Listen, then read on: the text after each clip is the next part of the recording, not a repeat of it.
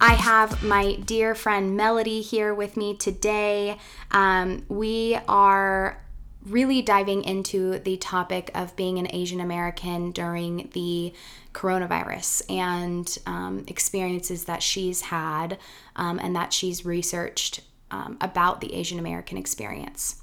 But a little bit about Melody is um, she is an Asian American, born in Seattle, then moved to Pullman to get her bachelor's in music from Washington State University. Now works in the theater industry, is a fellow cat mom, and a car fanatic. So, welcome to the podcast, Melody. Thank you for having me. Thank you so much for being here. This is the first time I've recorded a podcast in the morning. Really? Yeah, over coffee. Normally it's over wine and I get like a wee tipsy.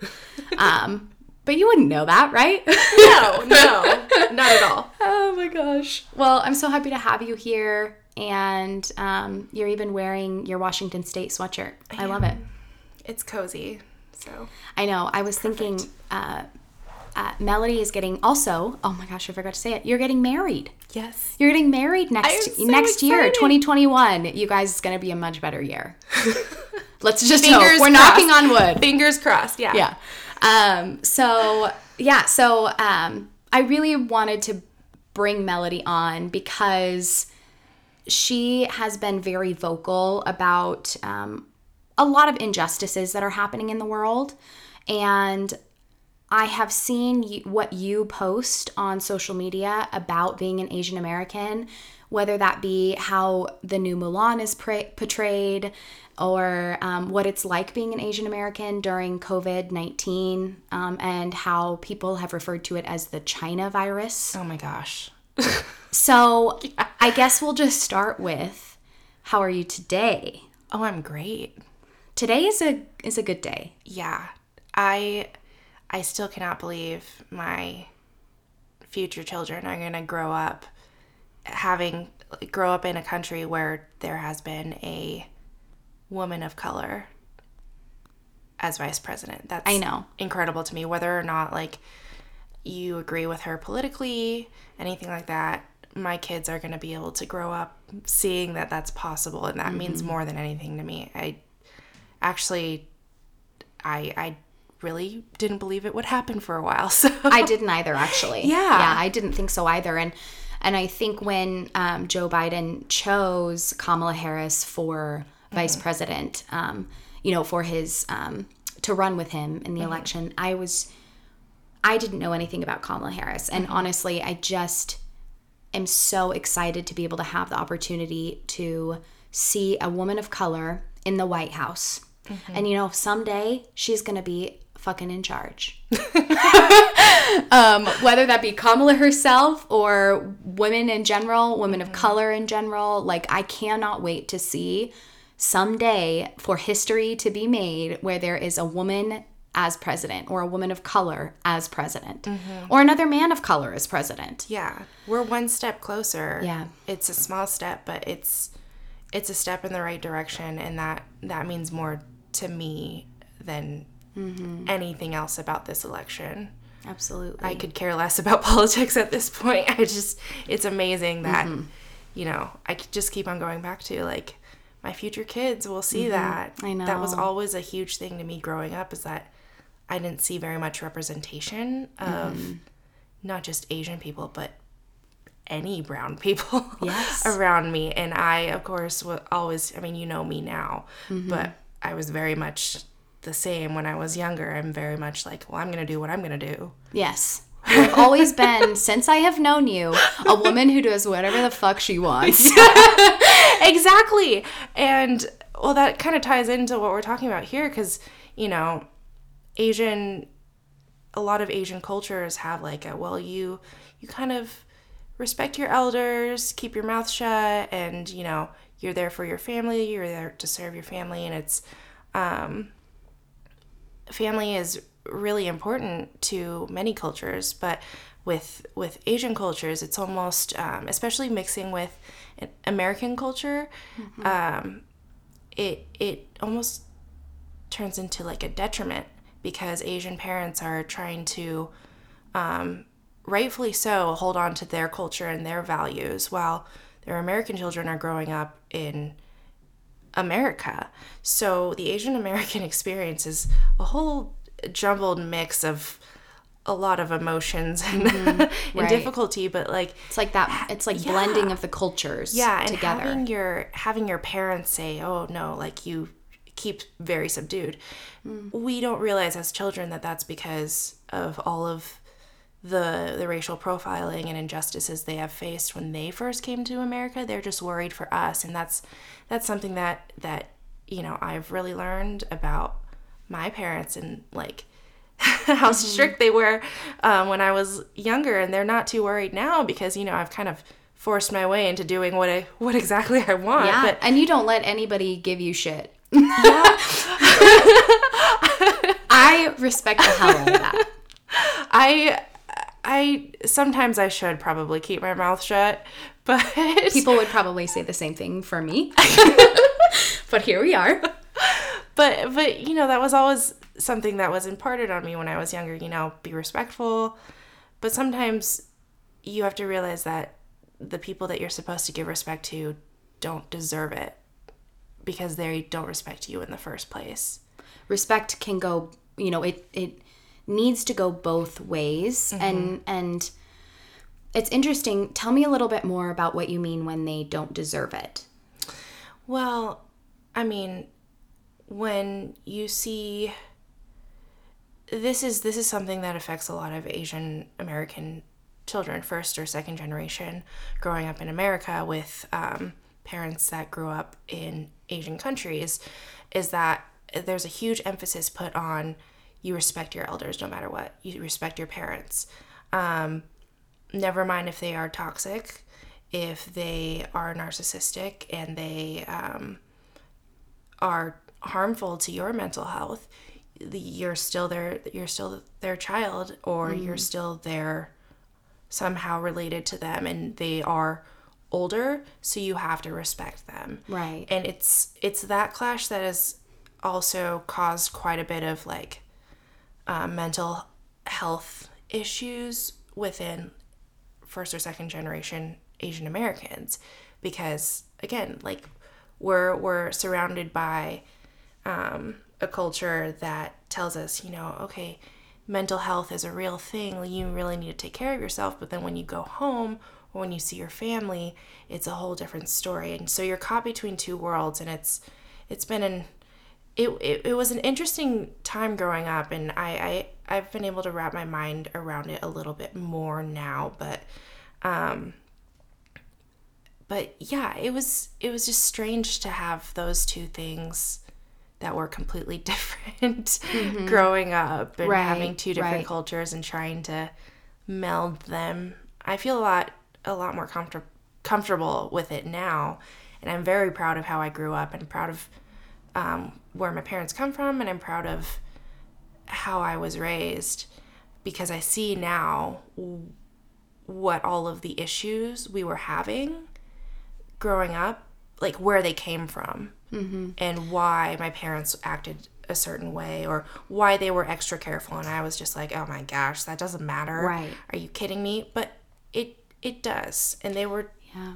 asian parents realistically just try to do the best for their children because they've suffered Right. more and they don't want their kids to so Right. It's like they brought with them, from what it sounds like you're saying, is they brought with them their experiences mm-hmm. and tried to protect you from experiencing the same things or maybe injustices that they experienced. Mm-hmm. While you are in America having a an, an American child experience and those are clashing.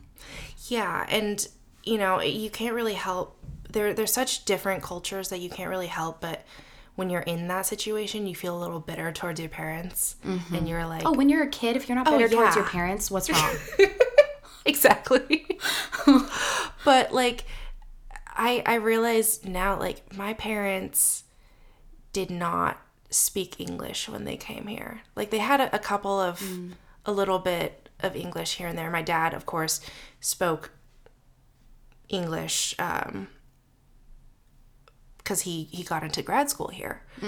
Um, but my mom moved here not knowing any English when she was in middle school. Wow. And like you know how awful middle school kids are my in gosh. general. Like did she did they move to the west side of Washington? yeah, Okay, so they've that's where they've been since they moved here. And where did they move from? uh, Taiwan. Okay. Yeah. Both of them? Yes, both of them moved from Taiwan. So my dad moved here in grad school. My mom has been here a little longer since middle school. Right. Okay. Um, and uh, their their family home actually is only about a mile away from my where my parents live now. Wow. So it was always kind of cool, like driving by, like ooh, Yeah. I've never I've never actually seen it, but I've like heard stories about like how Yeah. my how my dad picked my mom up for their wedding and like followed Right. Taiwanese customs, and it was just so so cool to know that that had been kept alive Mm-hmm. when they moved here. But yeah, moving to a place without without speaking the language is tough, and they they really made it work. You know, my dad is the smartest man I know, and he's a software engineer, and my mom is whether she knows it or not, she is one of the smartest people I know also. From what it sounds like, they also imparted that. Um, well, from what I know, it sounds like they're very smart, but also from what I know, they imparted that onto you as well. Well, I, I can only hope so. Yes, they they definitely passed on other traits. oh my gosh. So, uh, when did your parents meet? oh, they met when um so my uncle on my mom's side, her her her brother, oldest brother closest to her, that mm-hmm. she was one of five kids. Mm-hmm. So she went down to the University of Arizona to visit him. Mm-hmm. Um, I can't remember exactly what his relationship to my dad was. I think they may have been like they weren't roommates, but they lived close by, and my my mom and my dad met, Rest is history. and that's that's about that. Mm-hmm. That's so cool. So they brought, you know, they were able to, they probably bonded too because they came from similar backgrounds um, of where they came from. You know, both being from Taiwan and then moving to America pr- at pretty young ages, you know, even going to school, um, you know, post, you know, middle school and high school, even going to college, that's, you know, still, I mean, you're young. Yeah. So, growing up for you and your brother, what was that like growing up in an Asian American family? Did you speak English? So my first language is Mandarin, Chinese. Oh, that's so cool. Yeah. Um, but like, I mean, with the Asian American experience, um, you'll you'll find that a lot of Asian American kids, even if they are full Asian American, um, they their parents will opt to not teach them their language, and there's a lot of resentment. Not really resentment, but regret um, amongst a lot of Asians of our generation, um, or Asian Americans of our generations, because they they've lost their language, and it, it's it's hard to. And I understand why why those parents chose not to teach their kids. Um, And are you saying they just they decided not to teach them the language like your parents decided not to teach you Taiwanese well, or Taiwanese is just a functional language in Taiwan. It doesn't really have too much use, honestly, in the rest of the world. Okay. But they yeah. chose to teach me Chinese. Okay. I went into kindergarten or preschool or whatever, um, not speaking English. Wow. And I was told that, or my parents were told that it would be so hard. Like, it would be the most difficult thing in the world for this tiny child to learn to pick up English. And it was like, no, like kids, Hmm. That's when- kids' brains are sponges, you know. So when my my brother speaks Chinese too, but he's two years younger. Mm-hmm. So my parents were joking, like, "Well, we got everything um, over with with the first one. Like, Right. we'll just do whatever with the second Right. Oh, isn't that how it is though? I'm pretty sure all parents would be like, "Yep, Yeah. The first one speaks Chinese. Second one they'll pick it up. Yeah. Yeah. so moving back to, would you say that um, some Asian American families choose to raise their children speaking English because it's more accepted? Yes. Um I I don't know why because I and I can't really speculate because my parents were not um did not make that choice. But I from speaking to a lot of friends that don't speak their language were never taught by their parents. A lot of it is because of like racial injustices that their parents have experienced because they are Asian and they come from abroad. And of course, Asian parents do everything that they can to protect their children. Um, again, almost almost to a detriment, you know. Um, and I think a lot, especially at our age now, a lot of um, Asian Americans who didn't grow up speaking their language are regretting that and wishing their parents would have taught them, but their parents were just trying to protect them Right. because the more American you presented yourself, right. um, the less likely you would have been profiled or Right. you know and of course that's not that's whether or not that's the case that was their reasoning and that was their idea of why they you know kept this part of their culture away from them and no matter what like the parents tried to do their their best Right. um, and tried to give them the tools to succeed, whether or not that was giving them their language or not. Mm-hmm. So it it depends family to family, but that's the general consensus I've gotten from talking to all of my friends who don't Yeah. speak their native language. Okay. So, how was your experience growing up in the school system as an Asian American who whose native or whose first language was Chinese Mandarin and then learning English as you went through school were there any obstacles that you experienced throughout your school schooling I think when I was younger, a little bit more, but as of right now, you know, like we don't really remember everything that happened when we were Right. younger. yes Um, and I think I don't think I had that many issues. I remember like um, in preschool, I cried a lot and I didn't understand some things, but like my brain was a sponge again because I was a child, Right. so I I, did I just cried. fine. I still cry a lot. yeah, that, I still cry a lot. yeah, you would feel my preschool. Yeah. yeah. Yeah. Oh. Um, but it was, we went from that school to a private school, and um, it was, I never saw myself as different, or I never thought of myself as as different because my parents again they were really wonderful they were like well you're weird so so you can just be weird They're like, just be you. they, they tried a little bit when I was younger, and now they're just like, well, she's weird, but we'll claim her. We like this. We like this weird. Ex- exactly. Um, my brother's also weird, so It works. we kind of have to deal with him too. Um, but when we were younger, there was this. I, looking back, I see that there may have been some sort of fear. They wanted to put us in private school. They wanted us to be um, successful, to be um, self sufficient. And I remember like just being me in private school through like second grade was such a weird experience because there were certain words I didn't know. Like I didn't know what the word king meant. Mm. Like K I N G.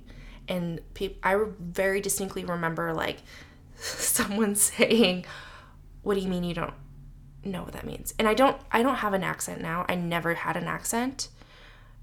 So people always assumed, you know, I spoke English as my native language, which that's not really an issue, but it was just, you know, how cruel some little kids can be to each other. Just like, oh, Melody doesn't know what this one word means. Great.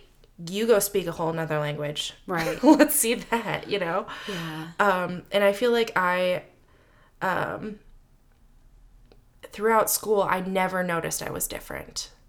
There were some, some little aspects here and here and there, but I consider myself very lucky because I either I'm a moron and I just didn't notice it. You're not a moron. but I, I was very lucky to be surrounded by the best of people. Mm. And if there were any, and not everyone has this experience, you know? Right. So um, I'm very aware that a lot of my Asian American friends have gone through a lot of, you know, name calling, whatever, a lot of harassment just for being Asian or, you know, jokes were made. My brother brought um, lunch to school at our private school, and it was something Asian that my mom had made. And if you've never had an Asian mom cook for you, I feel sorry for you because Asian moms are the best cooks. Oh, we'll have to have your mom cook something for me. Yes. She'll be like, this is nothing, and then have like a giant spread, and it'll be the most delicious thing in the world. I grew up having a friend who was Vietnamese and um, primarily in elementary school, I would say. Um, and I would go over to her house, and I just remember always like they made the literal best rice. It was with every meal. And then whatever they put on top of that was like absolute deliciousness. That's the thing, because Asian people put a huge emphasis on food and passing down recipes to their children. Um, a whole lot of like, you know, this is in the family. But I haven't had I won't I will say that I haven't had a home cooked meal from an Asian mother in a very long time. So oh. I will have to encourage your mom to cook for me next time she's in town. Yes. Or next time I'm in their neck of the woods. Yeah, you're just gonna stop by, like, hi. Hey, Melody said you might cook me something. Can I stay for dinner? But you know, Asian food doesn't always smell like American food. Oh, very much not. Yeah. And my brother got teased for it. Hmm. And I remember we started getting like little Lunchables and stuff like that that were just absolute crap. Yes. you know, What does American food smell like? Grease? um cardboard. Car. No, and and I understand not all food smells great to people. right. but it's it's the unfamiliarity that these kids had with this food and how they chose to tease my brother that and that showed me more than anything like wow like people don't understand Right. We're just not introduced as Americans. I feel like we both are and aren't. As an American, I was not introduced to uh, very many different cultures growing up. Um, and to have a Vietnamese friend, I feel fortunate that I had that experience growing up because I was able to see a different culture um, other than my middle class white family in Spokane, Washington. you know, like that's a very unique and and um, culture of its own. You know, it's a very uh, secluded culture of its own. You don't get introduced to a lot, and so I can imagine that when people are introduced to these different cultures that they would see it as foreign and like oh i don't know about that. Oh i don't mm-hmm. know. So maybe that was the manifestation of what had happened for your brother of this was like some that's so unfortunate that he had to get made fun of so i'm sorry to hear that. And and it's at, at what point do it, at what point do we say oh that's not okay? Right. because these are little kids you know? You shouldn't expect little kids to act maturely but also why is it that brown kids eating their own food would have to go through a traumatic experience like that? Right. like, where's the balance? And i don't have the answer. No one has the answer. But it's just something to think about like exposing your kids to different cultures may uh, prevent this or not. Maybe your kid's just a little jackass. but like ideally, you know, ideally, like- introducing them to other cultures will help open their minds up to what is outside of um, their of what they grew up with. Yeah. to expand their minds and be more welcoming to other cultures, other people, other ways of life. So moving into more adulthood as you got older, when was the first experience that you noticed, hey, people are not treating me the same and it is because of my of being not white and being an Asian American? Um, again, I was very fortunate, and Right. the one of the first things that I can think of isn't actually a negative thing. Mm. The more I look back, the more the more I realize so many people in my life mm-hmm. were very protective of me, mm. which is probably why you know I felt like I was kind of in a in a little bubble mm-hmm. because like going to Pullman, I never faced any racism. Nothing. I didn't hear a single thing. Um, yeah, it, it just wasn't part of my experience. Um, that's why it's taken me so long to realize, like, wow, all of these Asian Americans around me are having these insane experiences in this Right. country that we live in. And um, the very first thing that I was like, wow, okay, yes, I am different was when my my voice teacher told me, well, I mean, you you have to realize that going out into the world and auditioning and stuff like that, you will be typecast and you will be shoved into these roles. And I don't even know if she remembers this, but she was very much like trying to prepare me, I guess, for for the reality of going out into the world and auditioning for these roles and um, auditioning just as an Asian American. And that was the first time where it clicked, where I was like, "Oh, you mean this is going to be a a problem, or this this might be an issue?" Um, and I really, I really appreciate her for that because she's a white woman who grew up in the Midwest, and I, I appreciated the caution and the care she took to tell me something like that because I being hit with that if you're out auditioning is always going to be a, a terrible terrible realization.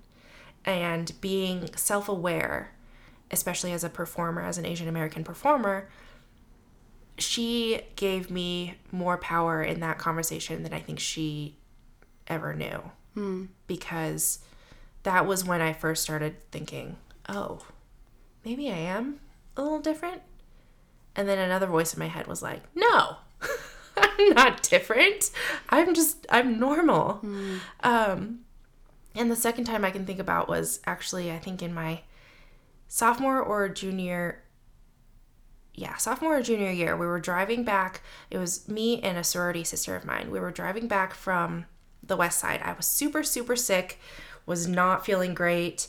Um, and there was a blanket in in the trunk and she was like okay let's pull over i'll get it for you and we we pull into this driveway this rural driveway in some some some house in the middle of uh, ellensburg and pullman you know in the middle of nowhere. And we see a confederate flag. And she immediately freaks out grabs the blanket throws it on me and says let's get the fuck out of here. Mm-hmm. and i was like okay. Mm-hmm. and that didn't hit me until a little bit later.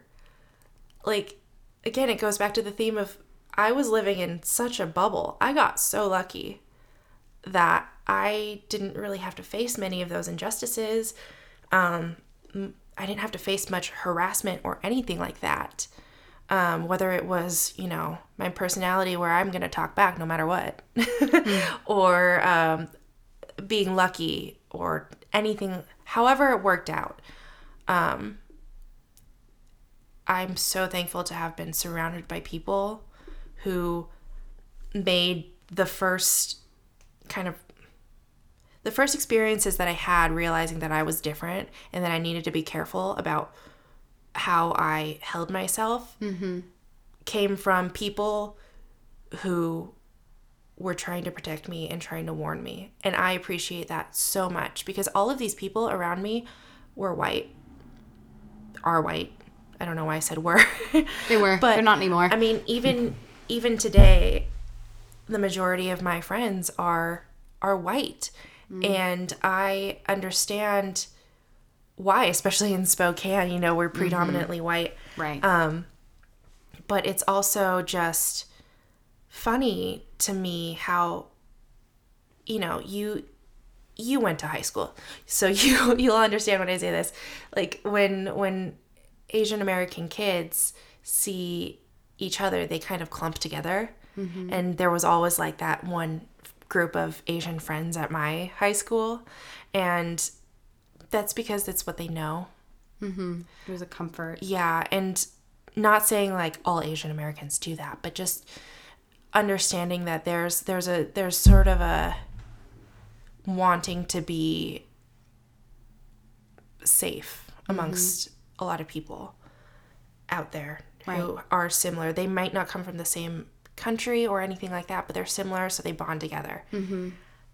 And I was fortunate to not have that experience because I didn't have to. Mm-hmm. Because I never, you know, my brother, I didn't know about that until a couple years ago. Hmm.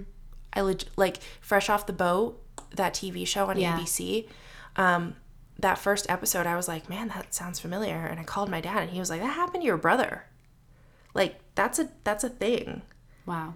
and I I was just amazed, you know, again Yeah. about all of apparently there's this whole world of stuff going on and I I was just completely blind to it because I had a I guess a a better experience growing mm-hmm. up as an Asian American.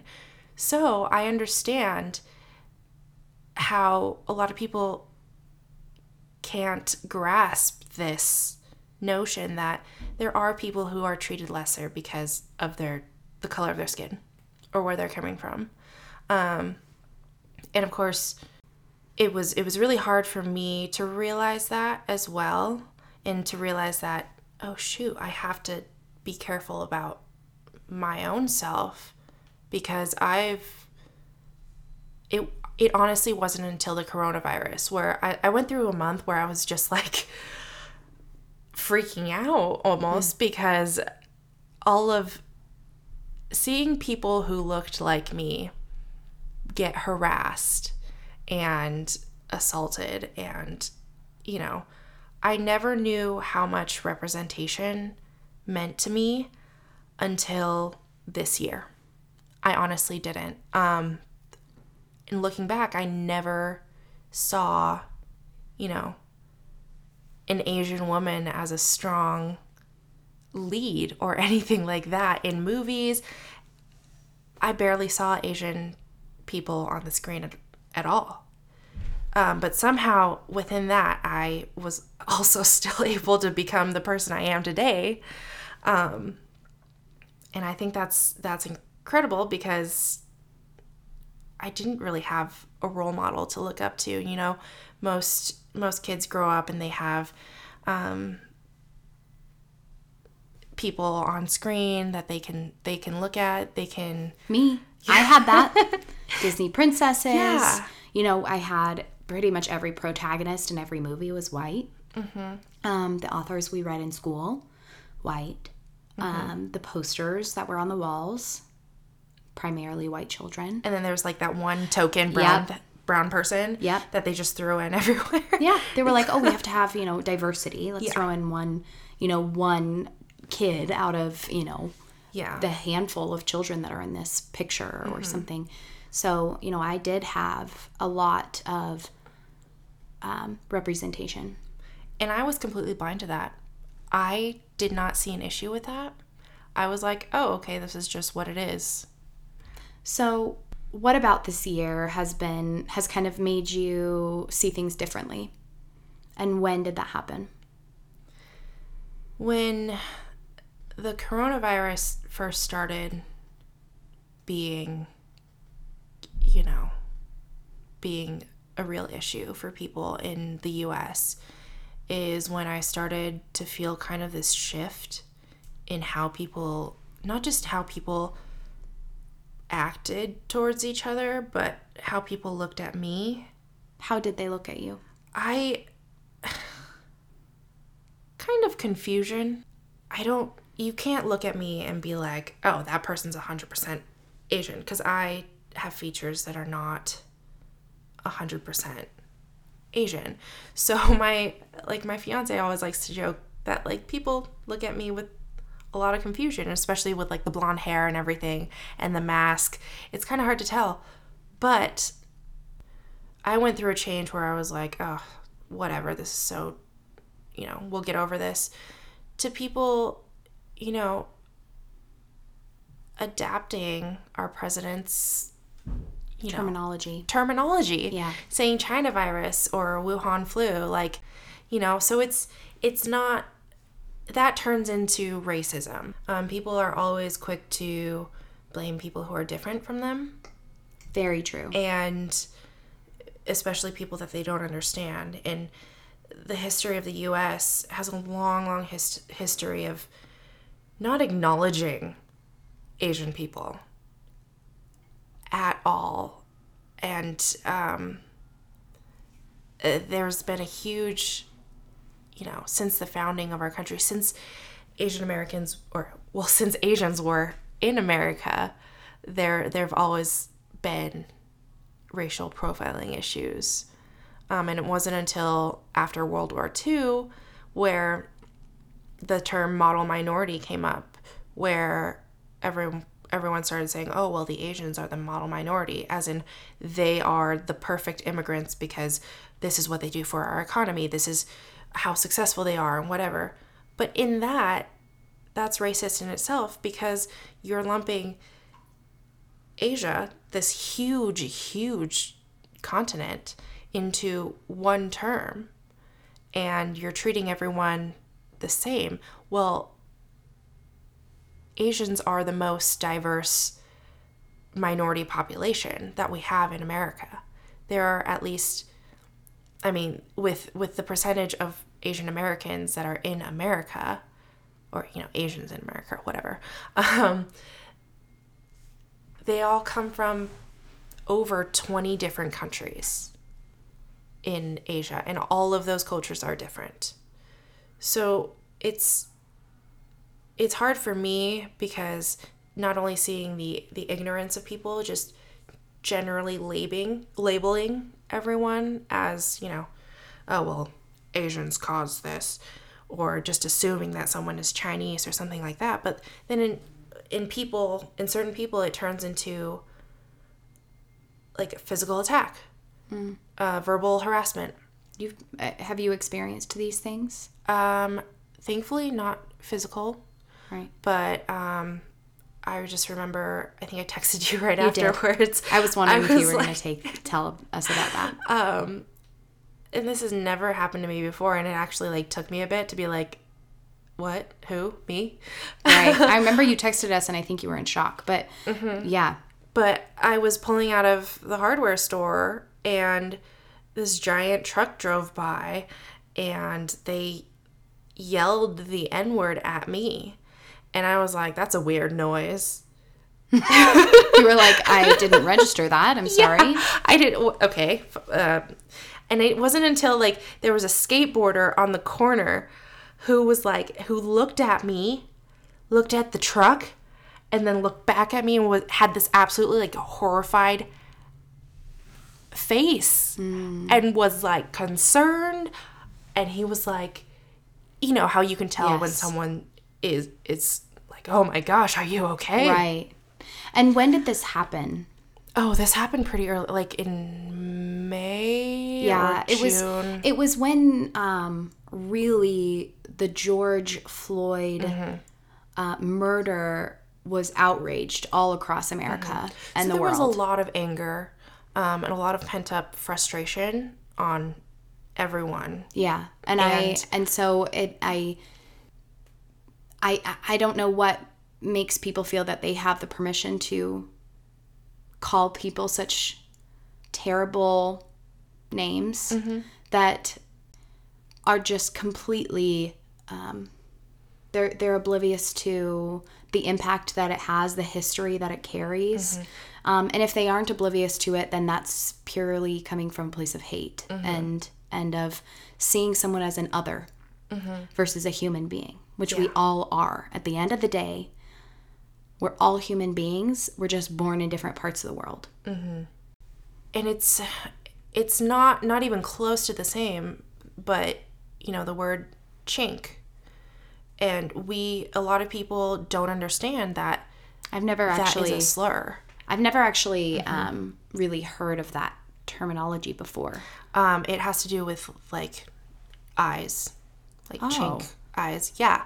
It's it's how you know it comes from people making fun of chinamen and like laborers um in the 1800s and it a lot of people now don't understand the weight that that carries. I remember i was working at um, when i was a barista and one of the girls that was with me she was talking about how smoking weed made her eyes super chinky. And she didn't understand at all. And of course i was like okay that was not okay but i knew she didn't you know mean it that way. But the head cook who was there he actually texted me later that night and was like hey i don't know if you were okay with that but i was not okay with that. He's he's white but he's married to an asian woman. So he mm-hmm. understands you know he has obviously gotten some sort of understanding of what she goes through on a daily basis. And he was the one who spoke up and said because of course again i've said that i haven't really come across too many people who are you know racist. Especially towards yeah blatantly racist towards me. So i didn't know how to react and i was just like okay that's a weird way to say it but whatever. But he was the one who said that was not okay with me is it okay with you if I have a talk with her about it? He considered my feelings. He stood up for me, whether I knew it or not, you know? And it, I cannot say again how, how blessed I have been with all the people around me because that, the gravity of that kind of situation doesn't hit me. Because I, I did, yeah. yeah, I didn't I don't register those things because it, it's not something I experienced growing up.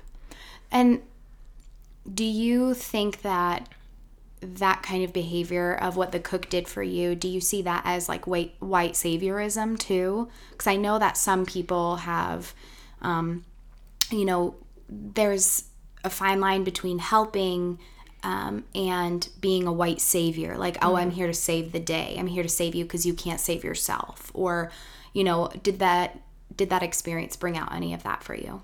I think that people in general who have this view of white people stepping in and saving the day as always being the white savior, I think they have a very toxic mindset of and they let me see how to say this.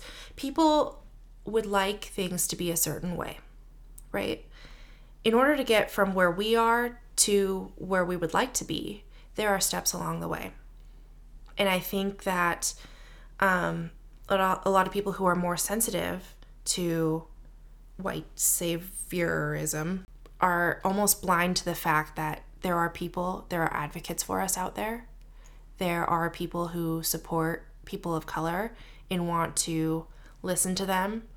Um, it's just reality that we are the minority. And I've been surrounded by people who have been gracious, who have lent their voice to me. Um, I think where it crosses the line into white saviorism is making a point to go out of your way to do that and wanting praise for it. Wanting, um, you don't do it for the people who are minorities and giving them a voice. You do it to make yourself feel better. And I think that's where it turns into white saviorism and where it turns into an issue where you know you're not listening to the people of color. The fact that Right. he asked me Yes. if I was okay if he had that chat with her, because he was like, "I'm not okay with it, but I need to check with you if you are okay if I have a talk with her. And she wasn't disciplined. It was just, hey, just so you know, this word has a negative connotation. She had no idea. Right. I mean, you don't know until you know.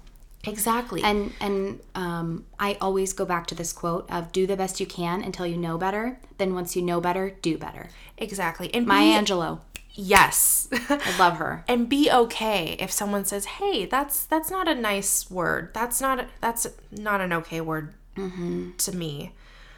Be respectful of that mm-hmm. because you don't know what weight that word carries for them. And and one thing, so we just finished reading White Fragility at work. And White Fragility is high level overview of what this book talked about is people's white people's reaction when they are addressed with their own racist tendencies. Mm-hmm. Defensiveness, anger, um, blame on other people or other things. And the biggest takeaway that I got is we all, as white people, grew up in a racist system. And I do believe that there is systemic racism, um, especially after reading this book. Um, it is wit- written by a white person. Um, and so she also puts that out there of like, hey, by no means am I the all either. Um, it was one perspective that enabled me to see that when I am presented with an opportunity to do better, that um, instead of getting defensive, that I say, okay, even if it was presented to me in a way that like really genuinely hurt me, I am so grateful for the experience to learn and to do better for my fellow humans because we all deserve to be treated fairly. And and there are certain things that I will say are due that I do not realize have history or weight or a certain connotation to other people. Um, and that's another thing for people of color. Be aware that people, that white people around you are making an effort. And, you know, people shouldn't be rude to others in general. But if someone corrects you and says it in a rude way, I hope you say, I didn't like how that made me feel. I understand what you said.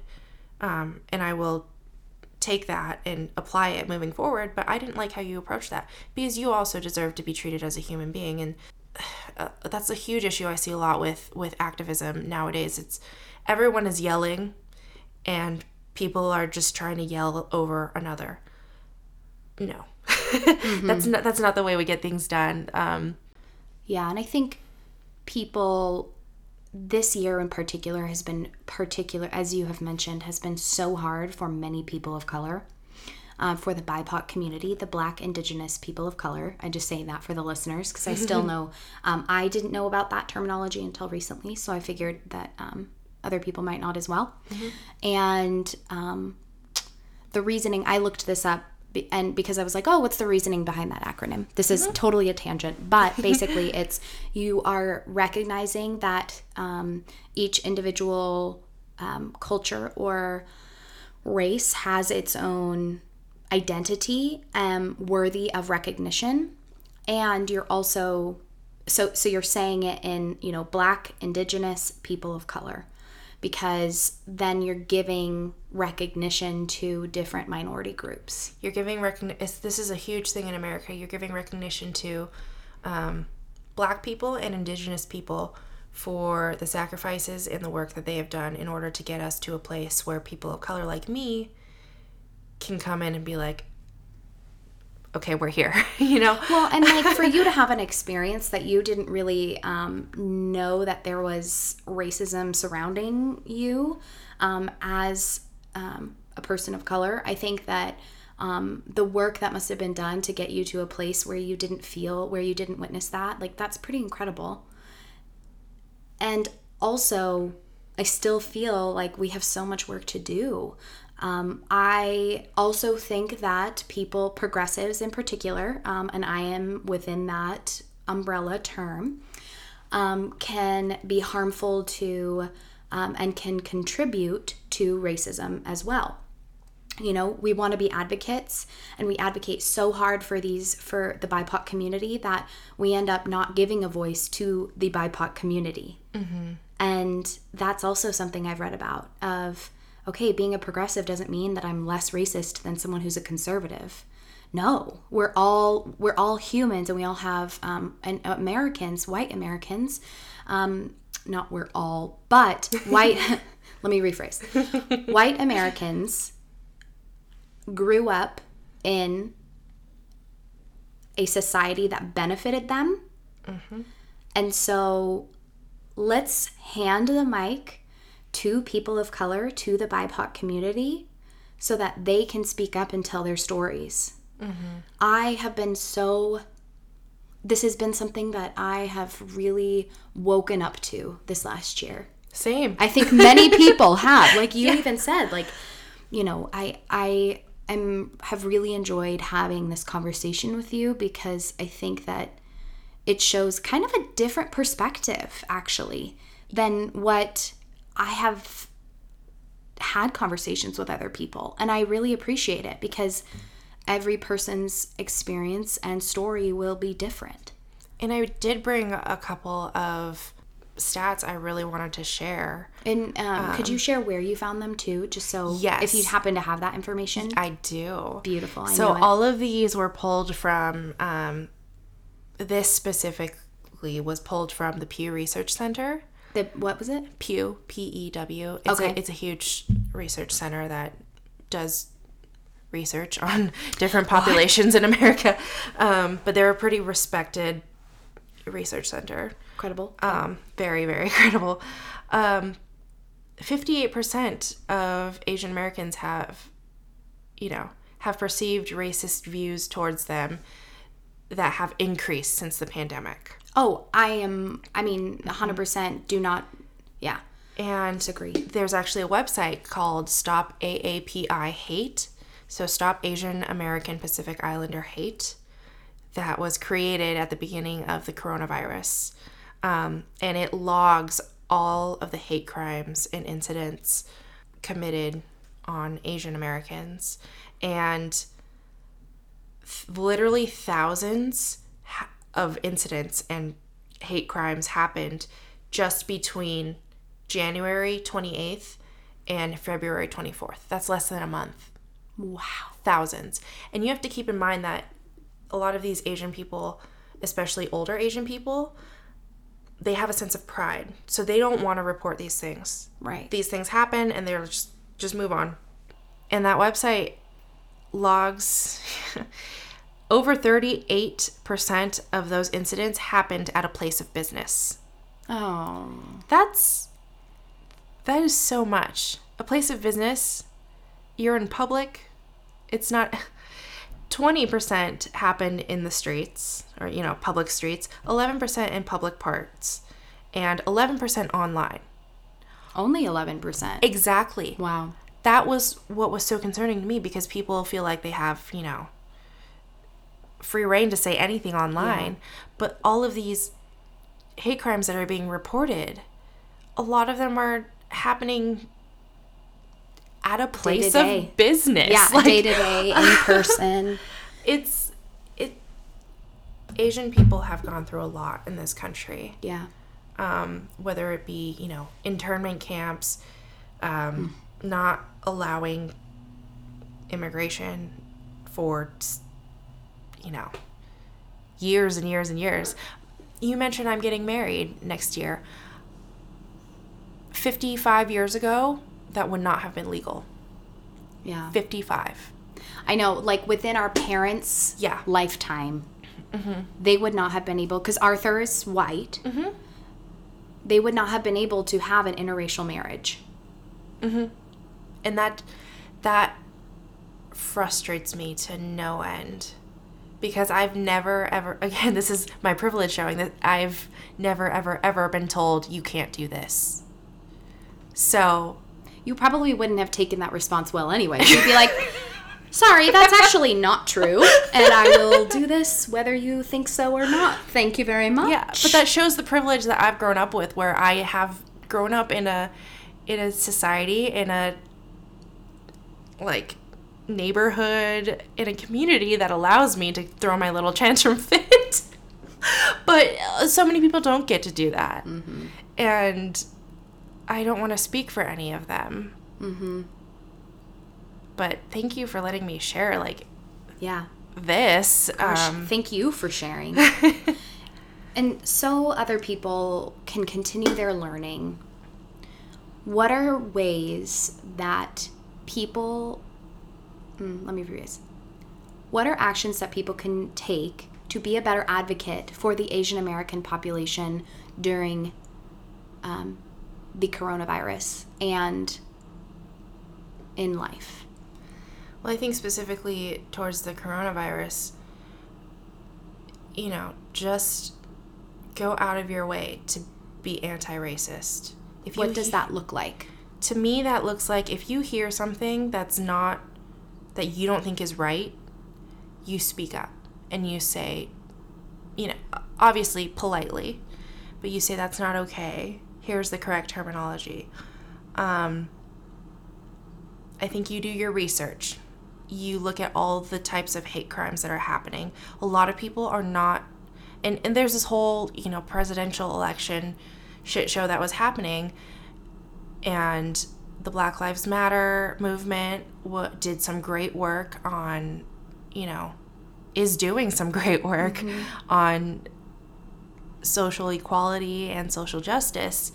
But a lot of hate crimes against Asian Americans are not being publicized. So you not you specifically, but like people oh, yeah, have to go out you. of their yeah. way to find this information. Me too. Yes, I, I have to go out of my way to find this information. Mm-hmm and of course there's always there's always more to do and there's there's always going to be like steps to take well thank you so much for coming on today um, if people were to find you if they wanted to learn more um, what are some resources um, where can they find you and what are some resources that they could look at to learn more um well they can find me on instagram if they really want to. Um, what's your um, instagram handle? at melahontas like pocahontas but melahontas i always like that. Um i know i came up with it like years and years ago and it's just like it's perfect. i've memorized it. Yeah. I don't even look you up as melody chang anymore. I just look at yeah just look you up as melahontas